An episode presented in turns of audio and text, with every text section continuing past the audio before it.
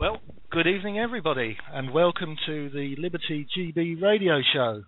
I'm your host for tonight, Tim Burton, and tonight we have uh, panelists uh, Paul Weston and Enza Ferreri from Liberty GB. Dr. Bill Warner, who is our guest tonight, um, holds a PhD in physics and mathematics from North Carolina State University. He's been a university professor, a businessman, and applied physicist, but he's probably best known to our listeners for the work that he's done in introducing Islam to a wider audience. Uh, he postulates that there are three independent views of Islam that are not reconcilable. The three views are believer centric, apologist centric, and kafir centric. The believer centric view is the view of a Muslim, apologist centric is based on the apologetic view of non Muslims, and kafir centric is the view of the non Muslim. A comprehensive knowledge of Islam must include all three. The views cannot be resolved, but each must stand alone. And a lot of uh, what um, Dr. Warner has written uh, on in his essays and in his articles on his uh, website, the um, uh, politicalislam.com website, and the YouTube videos, which I'm sure many of our listeners will have seen, will of course reflect these views. So Dr. Warner, I'll bring you into the studio. You are now live on Liberty GB Radio. Good evening, good evening to you, Bill. Hello, Tim. How are you doing? I was doing absolutely fine until I dropped my notes in a big heap on the floor just as the show was starting. thank you for asking. Um, Bill, th- thank you ever so much for, for joining us on the, on the show this evening. Uh, we have, of course, uh, a situation at the moment in in the Middle East and, and the Far East with um, uh, the persecution of, of, Christians. And I understand that you're particularly interested in that. And if you'd like to give us a, a, a little bit of um, uh, background for our listeners on this, and you've got a, a particular project which you'd like to talk about, which is uh, the voice for the voiceless. So, if I allow you to expand on that in your own words. Okay. First off, I live in Nashville, Tennessee, which is called the Buckle on the Bible Belt. And the reason for that is we had some uh, people come from England and they wanted to do a, a show on religiosity in Nashville, and they were stunned at how many churches there were. They said it's like there's one on every corner. So I come from a town which prides itself on its religiosity the decided moral contrast to see how many churches there are and to see how little caring there is for the fact that their brothers and sisters are being murdered on a weekly basis, usually overseas. And so this this is a distinct contrast, if you will, and one that is uh, distressing to me. And I have uh, talked about uh, the death of Christians forever and ever. I've talked about it from a historical sense, a doctrinal sense, because what we see in history is that the murder of Christians, as we're finding, oh, I don't know, the, the figure that sticks in my mind was, I think last week, 62 Nigerian Christians were killed simply because they were Christian. Well, I know that fact, but you will not find that fact being talked about in almost any church in Nashville. So the real estate religiosity is predominant, but the caring religiosity for their brothers and sisters is almost absent. So I, I live in sort of a high contrast area, if you will, and it has become clear to me more and more. First off, I'm uh, monomaniacal. I'm 73 years old, and so I don't have enough time to do a lot of things, and I only do one thing, and that is deal with Islam. And I've dealt with Islam, as you pointed out, by writing books. You know, I've published three different Qurans. I uh, on the I publish on the Hadith. I write newsletters on the nature of Islam and why it does what it does. Because killing Christians, we have to understand that Muhammad, the perfect Muslim, was a Christian killer, a Jew killer, and a pagan killer. So it all fits together. Theory, doctrine, and application or history all fit together. And that's what I've emphasized all this time. That is, I have spoken about Islam. And what I get here in America is I've been called everything but kind, okay? And it gradually began to sink into me that the approach through knowledge and facts, and I'm a scientist, okay, so I'm rather fond of facts. I own lots and lots of books, I read all the time. But I find that the fact based approach, which in my personal bias I thought was an overwhelming approach, turns out to be not very effective. Uh, we find that uh, religious leaders, whether they're Jewish or Christian, just simply ignore the facts of the matter. I mean, they really just ignore it. And furthermore, they won't give you any space to talk about it. So when they have religious dialogues, the for instance family of Abraham dialogues, they never invite the injured members of the family. That is, persecuted Christians are never invited to these dialogues. So I fell to thinking, as I've told you, this uh, is a monomaniacal, and I suddenly realized that we needed to open up another front in dealing with Islam, and I'm going to call it, for purposes of this talk, the victim front. We need to start talking about the victims and we need to start talking about the morality of our leaders in the fact that they won't discuss the victims.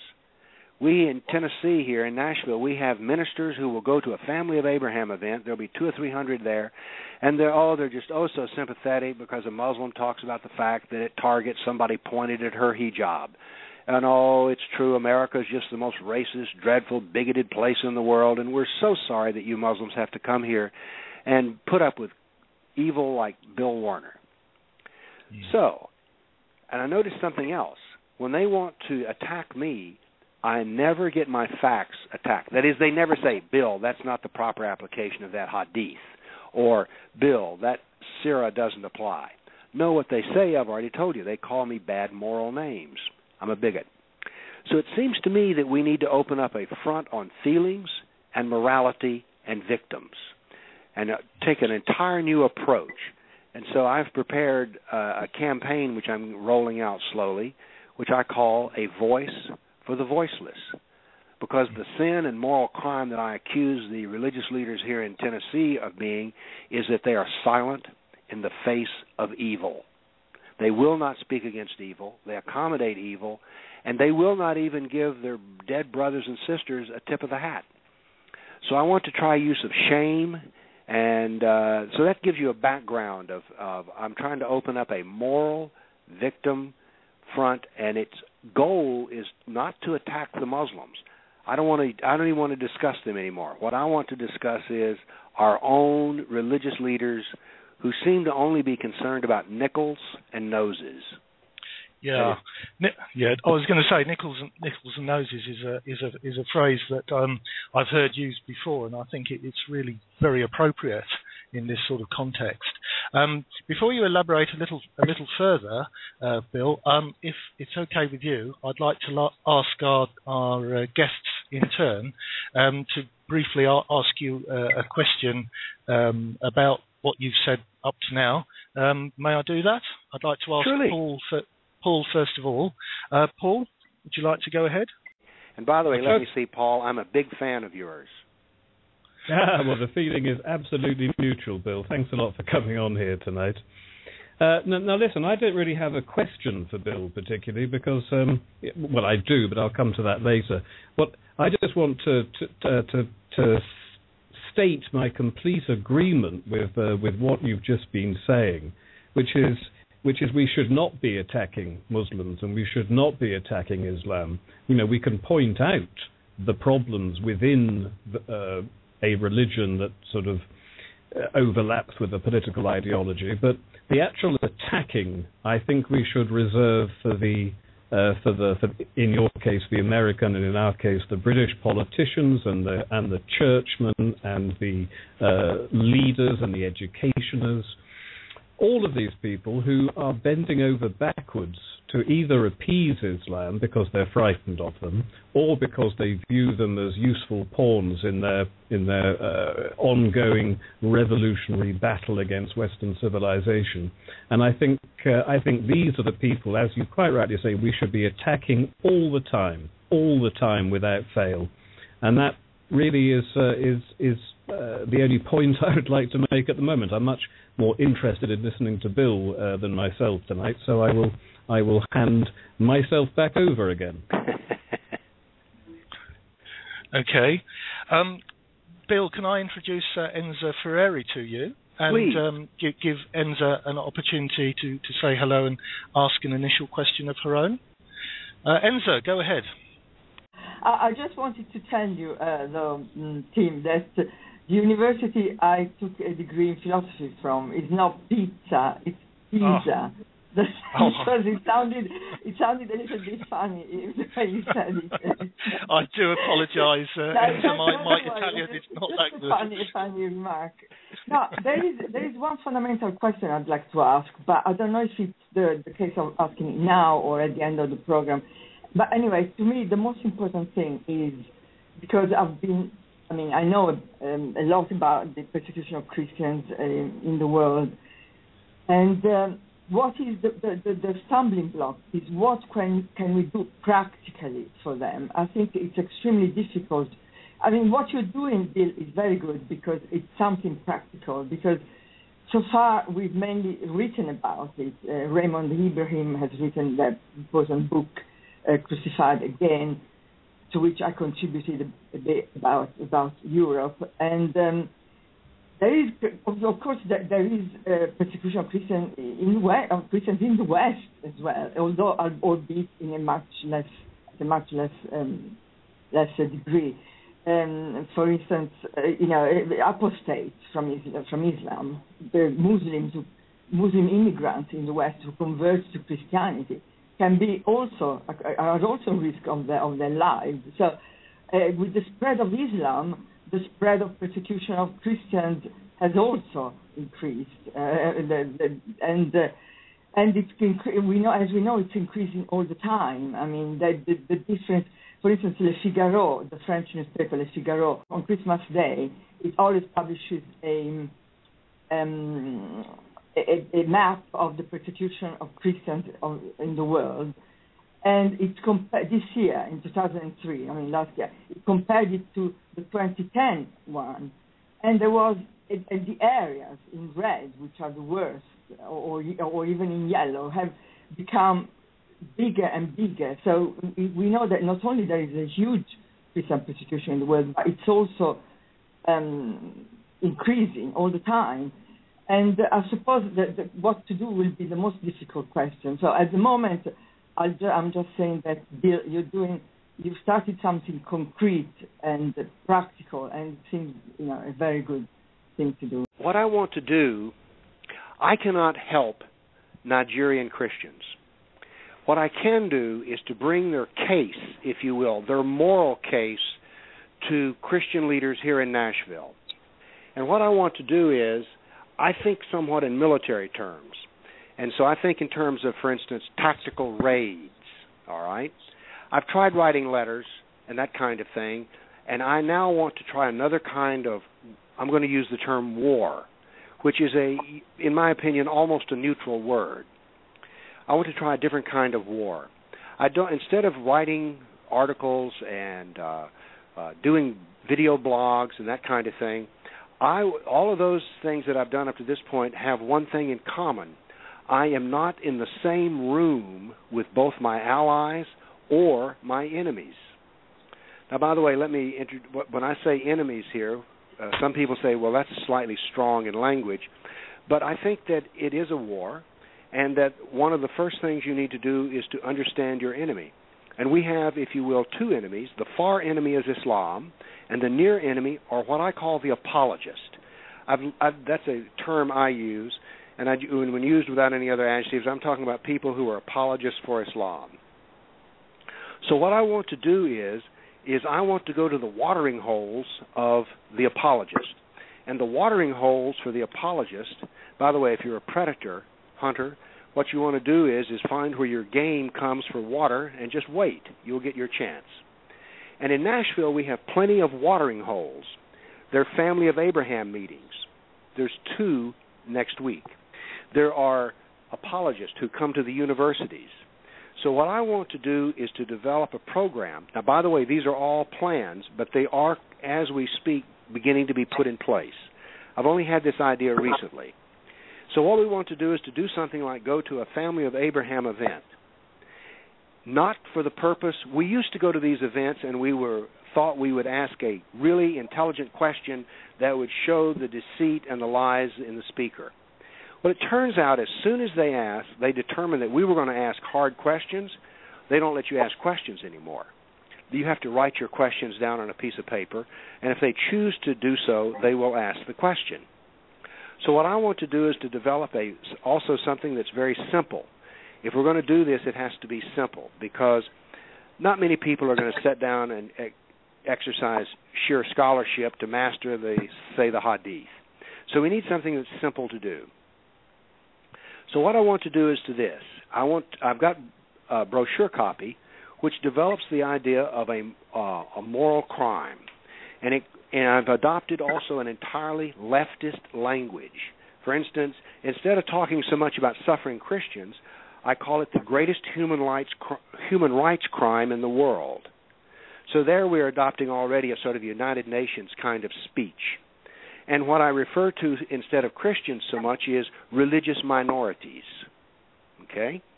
Because here's the deal all of the apologists read and speak progressive leftist language. That's the way they think. So I want to adopt a language in my brochures which will seem natural to them.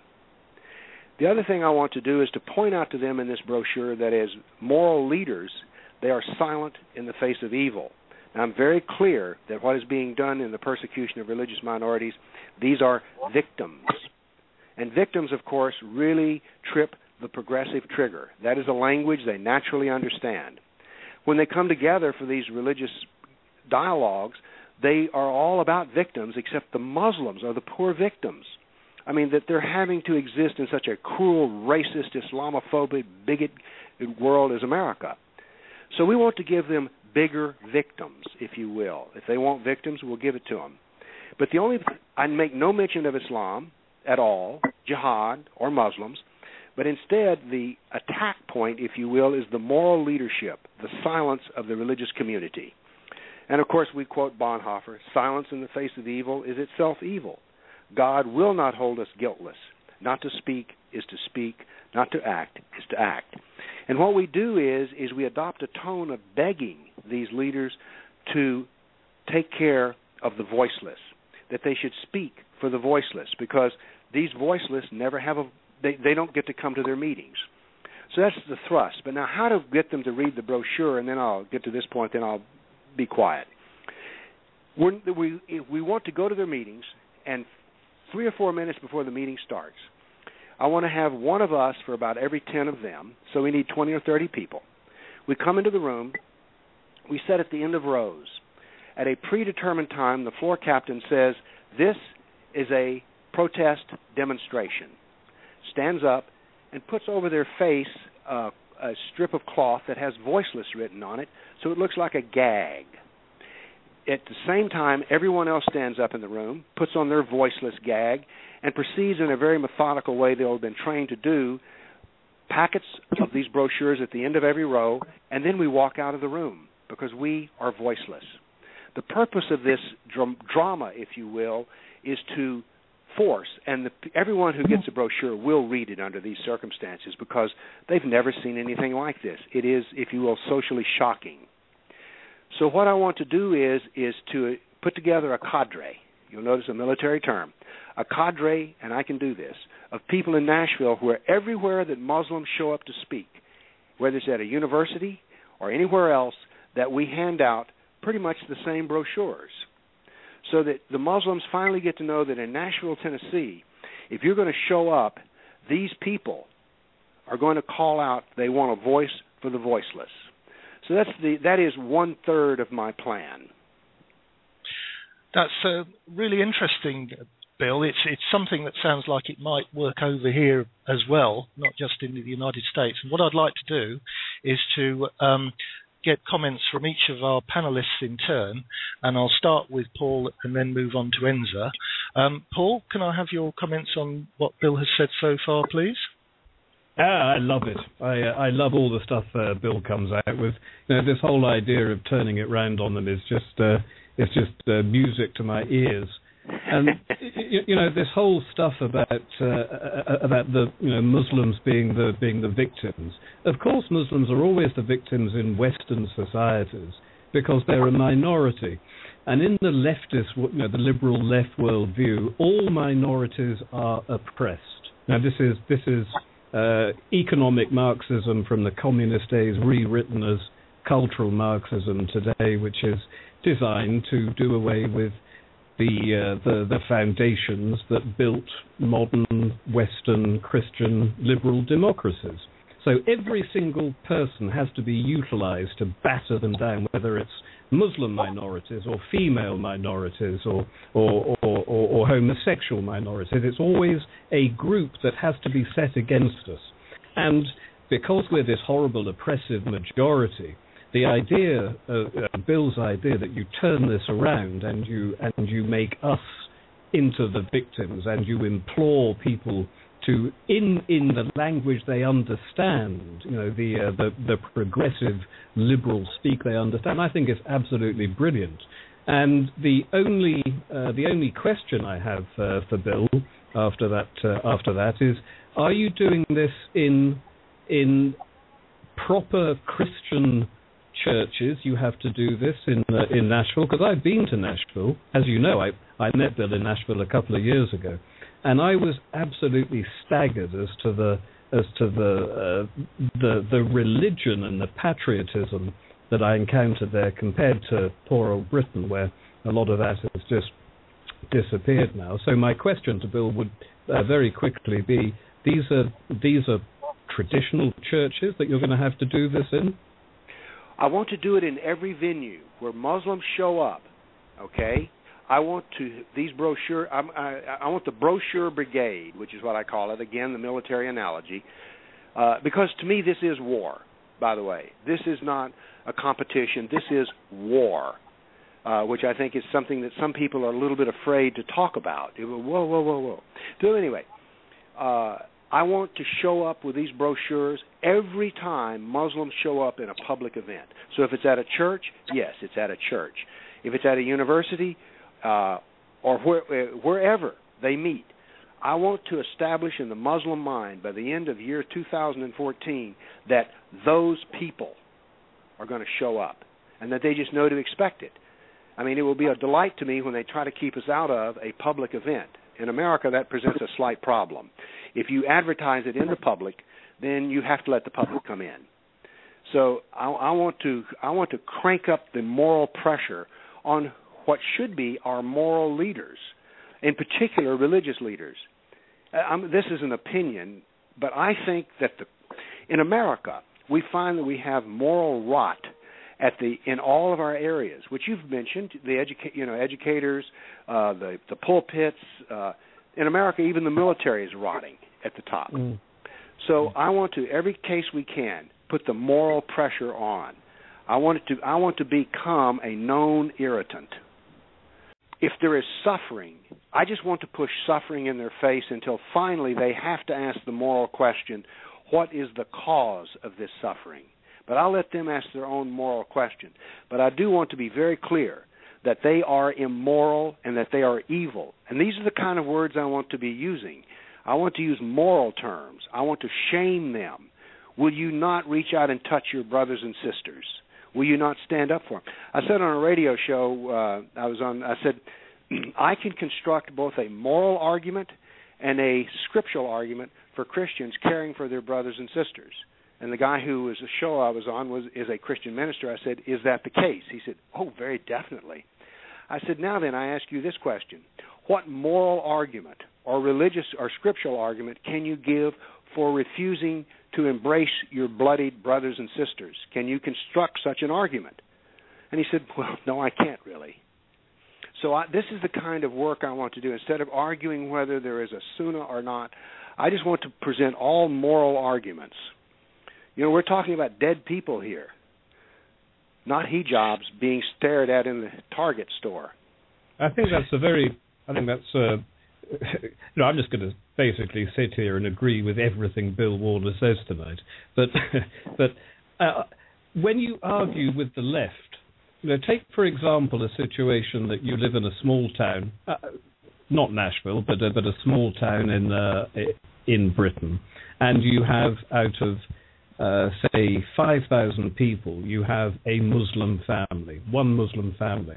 Now, if you started uh, suggesting that this is absolutely wrong and dreadful and this Muslim family should be thrown out and they're corrupting our culture and our country, you can expect to be attacked by the left as a bigoted racist. But when you get to the point that uh, now 25% of the town is Muslim. That 25% of the town is uh, is uh, effectively a no-go area. There are all sorts of horrific incidents being carried out in that section of the town.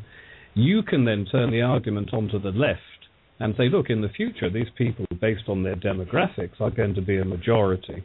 Now, you tell me why you think it is moral, ethical, and just that we should stand aside as uh, as an advanced uh, liberal democracy to be replaced by these people who are absolutely appalling in their attitude towards non-Muslims, in their attitude towards homosexuals and Jews, uh, and and of course women. Explain to me why I am morally wrong when I think you're morally wrong, and that. Of course, is the time that you can get them. You can always get them on the moral and ethical argument now because the the numbers are are so great that it is no longer a question of singling out one family. It is now a question of looking at this tsunami, this this demographic tsunami heading our way, with all of the uh, attendant unpleasantness that goes with it. So, getting them on the moral and ethical angle is absolutely right. And yet again, I'm uh, I'm simply basically parroting Bill, but uh, but but but it is. It's just everybody needs to learn from this. When you argue with the left, or not, you know, not even the hard left, but the but the liberals as well, this is how. excuse me. This is how you have to do it. Mm. I, I, I, would certainly ag- agree with, with Paul there, and I was just thinking if we could if we could have this narrative accepted everywhere, not not just in the West, because it's everywhere that, that Muslims persecute um, non-Muslims everywhere in the world. I was just thinking of the example of the uh, Buddhists in, in Burma, where the uh, Rohingya Muslims have um, made life so miserable for the Buddhists that Buddhist monks are now arming themselves and fighting back. And of course, the Rohingya Muslims uh, are crying foul um, because mm-hmm. you know mm-hmm. you've really you've really got to upset a Buddhist for him to go and pick up a gun and to start acting in that manner. But when it's a question of survival, of course, um, you have to understand it. Uh, well, you, you, do. I mean, it's understandable is is what I meant. Sorry, um, but yeah, of course, the Rohingya Muslims are now calling on all their leftist um, allies everywhere around the world to say, "Oh, please help us. We're a poor, persecuted minority, and these nasty Buddhists are attacking us." But if we could get this narrative that you're proposing, a voice for the voiceless, to be accepted as a as a norm, then I think people would start seeing that they have been duped by the Muslim narrative up to now, and I think that would would really make a huge huge difference. If I understood well, um, I think that Bill was saying that we should uh, say that these people are immoral, but I don't know if he was referring to um, the, the, the, the Western leaders, religious and political leaders who don't that's, uh, that is exactly who is referring to. But not, but not, but not the Muslims who commit these atrocities. Is that what you were saying, Bill? Yes, I only want to engage our leadership, whether they're religious, media, mm-hmm. military, police. I just want to engage our leadership. Because here's the thing: when we engage our own, there is even the most hard-dyed leftist in some part of him has some respect for the golden rule and has some respect for logical thought. He may try to avoid it as much as possible, but if you can point out contradictions, you can actually make some gains. What I'm saying is is that I want to only present arguments to members of my civilization. My civilization is based upon the moral keystone of the golden rule and the logical keystone of rational thought. So I, I, those are the people I want to engage. And besides that, I also, from a military standpoint, want to engage them because if we can remove the moral support of these people, then Islam will fail. Because when we look carefully and see what happens, it is the apologists who always carry out the devastating work that Islam produces in a society. Because it is apolog- it is say a Methodist who brings in the idea that whatever we have to do to help these poor Muslim people. It is the apologists who are advancing Islam. If we can retard the apologist, Islam starts to fail. That is, I want to have flanking attacks on Islam. A brilliant example of this is in Israel, how the Muslims are slowly attacking Israel, not so much with direct attacks, but by taking away all of her allies. So I want to attack Islam's allies in America, and I want to use a moral argument to do it, and I want it to be in the same room. We have succeeded on the internet and in the realm of ideas.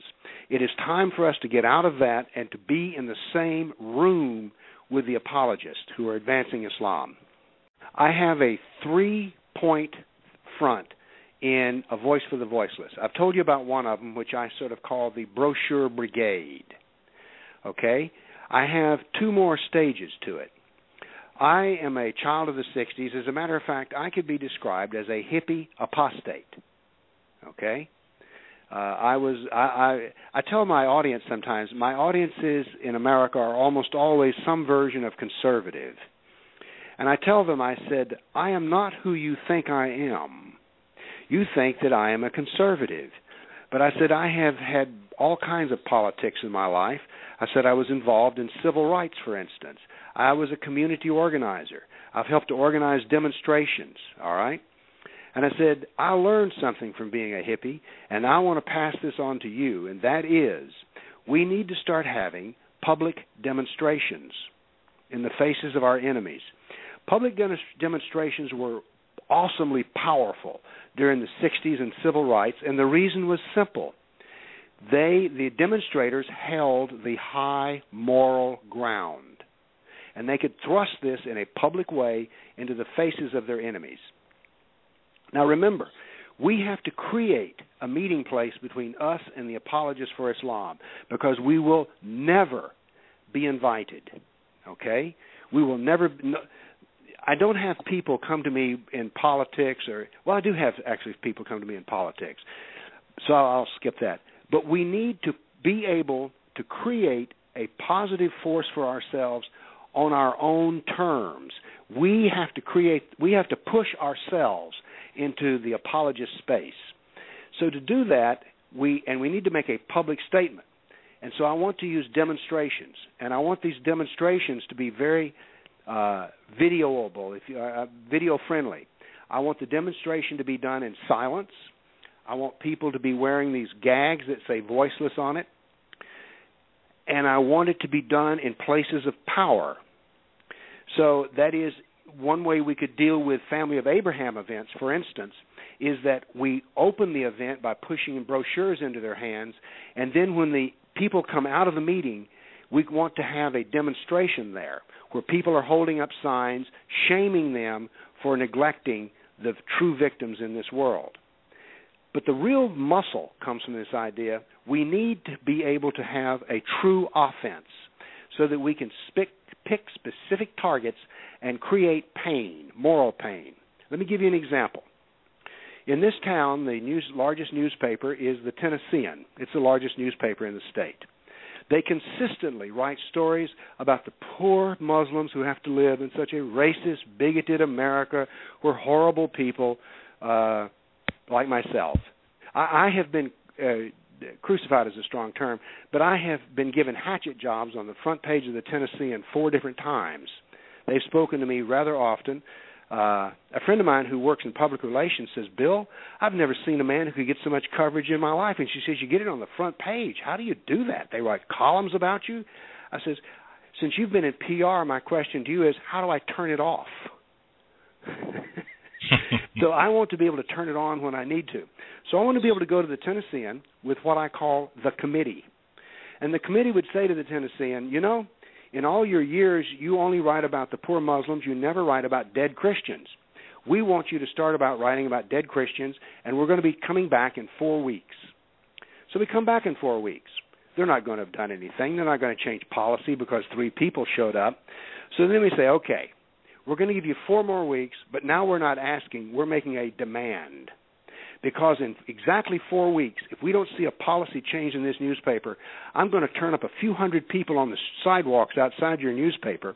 We will issue a press release and we're going to hold a demonstration and we're going to say you're you are evil that you're morally culpable in the death of Christians and Buddhists and Hindus around the world. See how you like that on the six o'clock news.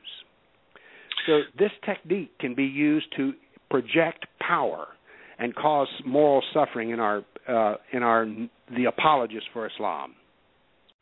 I think it's fantastic that Bill is a, uh, an ex hippie who is uh, who has now come round a certain corner and uh, and seen and seen some things for what they are. But you know, when you look at the power that the that the 60s and 70s uh, student movement had, it was phenomenal, and it really did change society. And I they don't were think moral it changed. arguments. Yep, yep, absolutely. And if you can get the people behind you, and ideally if you can get the young people behind you, and I don't think I don't think that we oldies are going to actually do it on the streets. We can we can try to get the younger generations out on the streets, but the problem we have with the young, because these are the people who are who are historically the ones who go out and cause uh, uh, change and revolution, which is exactly what we need. But the trouble is, and, and it shouldn't be a problem. This only goes to show the power of uh, of the propaganda that's endemic across the Western world now. But young people are very pro homosexual. They're very pro equality. They're very pro feminism. They're very pro equal rights. And here they are up against this most intransigent, monocultural, gay hating, women hating uh, uh, organization. So they should be thousands, hundreds of thousands of them on the street already. Why aren't they there? And what on earth can we do to, to, to overturn in uh, decades of propaganda to make them see the reality of the situation? What? How do we do it? Well, I want an opportunity to do it. I'll tell you that. I want to get in the same room with them. In talking about what I want to do, I am spinning castles in the air. That is, these are all plans that I'm talking to you about. However, I do have a foundation under me, and I do have allies in this city, and we have enough that we can uh, uh, certainly begin to pull some of these things off. But like I say, this my plan, a voice for the voiceless, comes after years of pushing forward fact-based arguments based on logic and knowledge and it's just that it has we've made good inroads with that. But if we continue to do what we've been doing, we'll penetrate another 10% of society over the next 10 years, and that's not nearly fast enough. In America, what I see happening is is that the advanced civil rights people, such as myself and yourself and uh, Enza, are we, we we've got to we we have to open up new fronts because we what we're doing is too slow. I, I tell I have already started putting together a series of videos on this voice for the voiceless, and I said I have a criteria for it, and that is that a 14-year-old would be able to understand and execute everything we need to do. So I want something that's simple. Uh, that was one of that's one of the nice things about a demonstration, is that if you show up, you win. And that's the thing that I would like to, to start telling people here. We need to develop a technique so that when we show up, we win. But when we show up, it's got to be easy. For instance, I will show up and debate with anybody on the issue of Islam, but that is not a good basis for a political movement. That's kind of like I'm some black belt or something. We need something to do that anybody can do. And I and I think that's part of my structure of trying to create a voice for the voiceless because a 14 year old can understand dead bodies. A 14 year old can understand people who've been murdered, raped, kidnapped, tortured. They, they can understand that. They don't need to know the hadith and the sirah. So we want to. I want to put together a program that is based on simplicity and moral arguments, because both the Vietnam War and civil rights were done on the basis of moral arguments. And look at our hand. We have all the moral cards. Okay? So we we have something, we just need to use it. And it needs to be and it needs to be done in addition to the thought process. If we can ever get anybody to move onto the grounds of logic, we win. I wrote a book called Factual Persuasion, and it comes from the fact that I conducted a series of arguments and debates with progressives and leftists because my wife on 9/11 was a member of the film business and had worked in the music business before that. So almost all of the people we knew were liberals, Obama voters, Democrats. And yet, over a period of time, I persuaded each and every one that they may still vote for Obama, but they're not going to vote for Muhammad. But that is not a practical plan because I had mastered Quran, Sirah, Hadith, and Sharia. Well, that means I'm a black belt. Well, we can't get 14 year olds to be black belts in knowledge.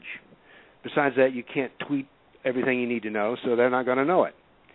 So, anyway, we need things that are done that are simple, based on right and wrong. And we need to introduce shaming for those who do not do the right thing.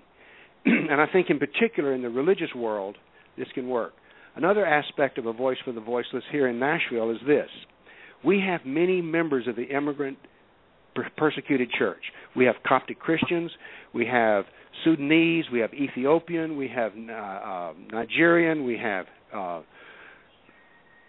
Iraq. So we have enough of the of the uh, voiceless here.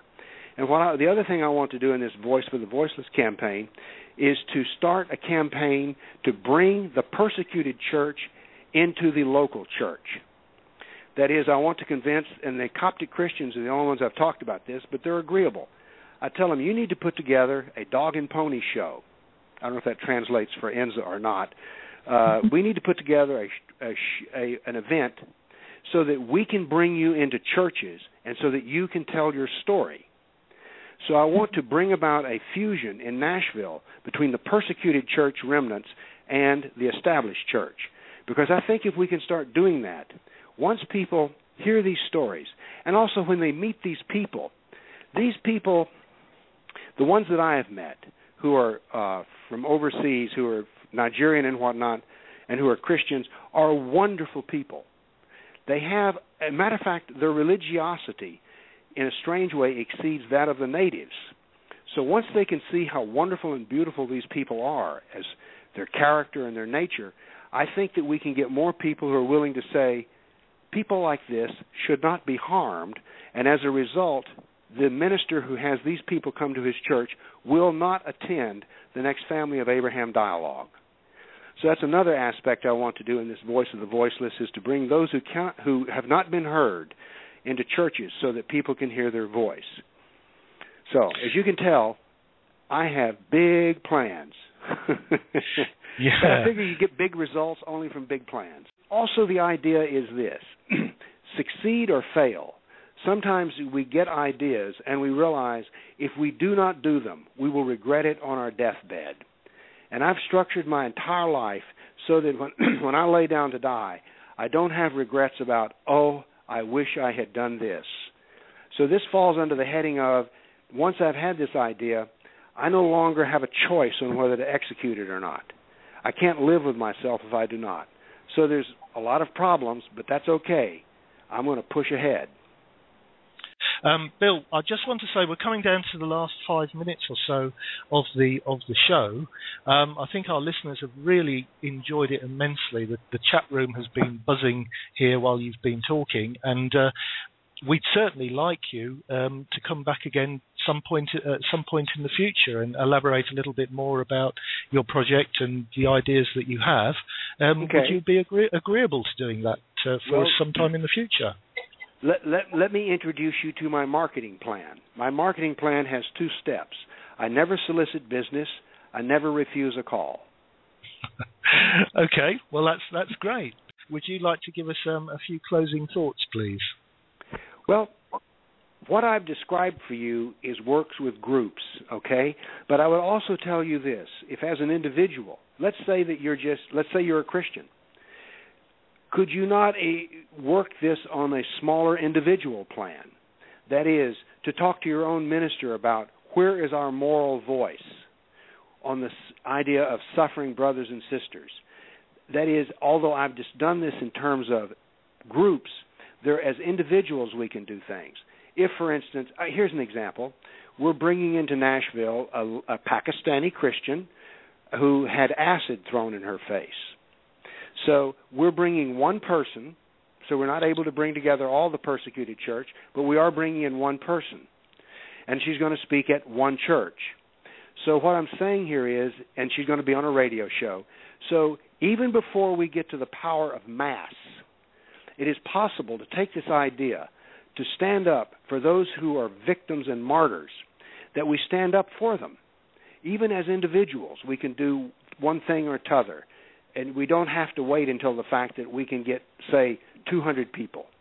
Because as individuals, we can press the moral arguments that, like I say, and switch from factual arguments to moral arguments, ethical arguments, and basically just do the right thing. Come on. So th- everything that I've said here, uh, and on the I notice on the uh, intro to the show, the a voice for the voiceless website is there. You can see the first copy of the brochure.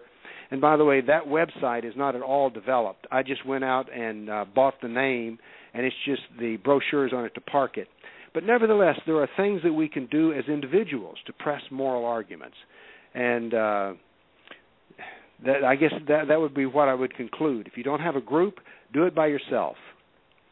I hope very much to be able to speak to you again soon, Bill. And uh, thank you so much for what you're doing. Once more thank for you, calling Enza. in. Thank you. Okay. Thank you. Bye bye. And thank Okay. you, team. Goodbye. Bye.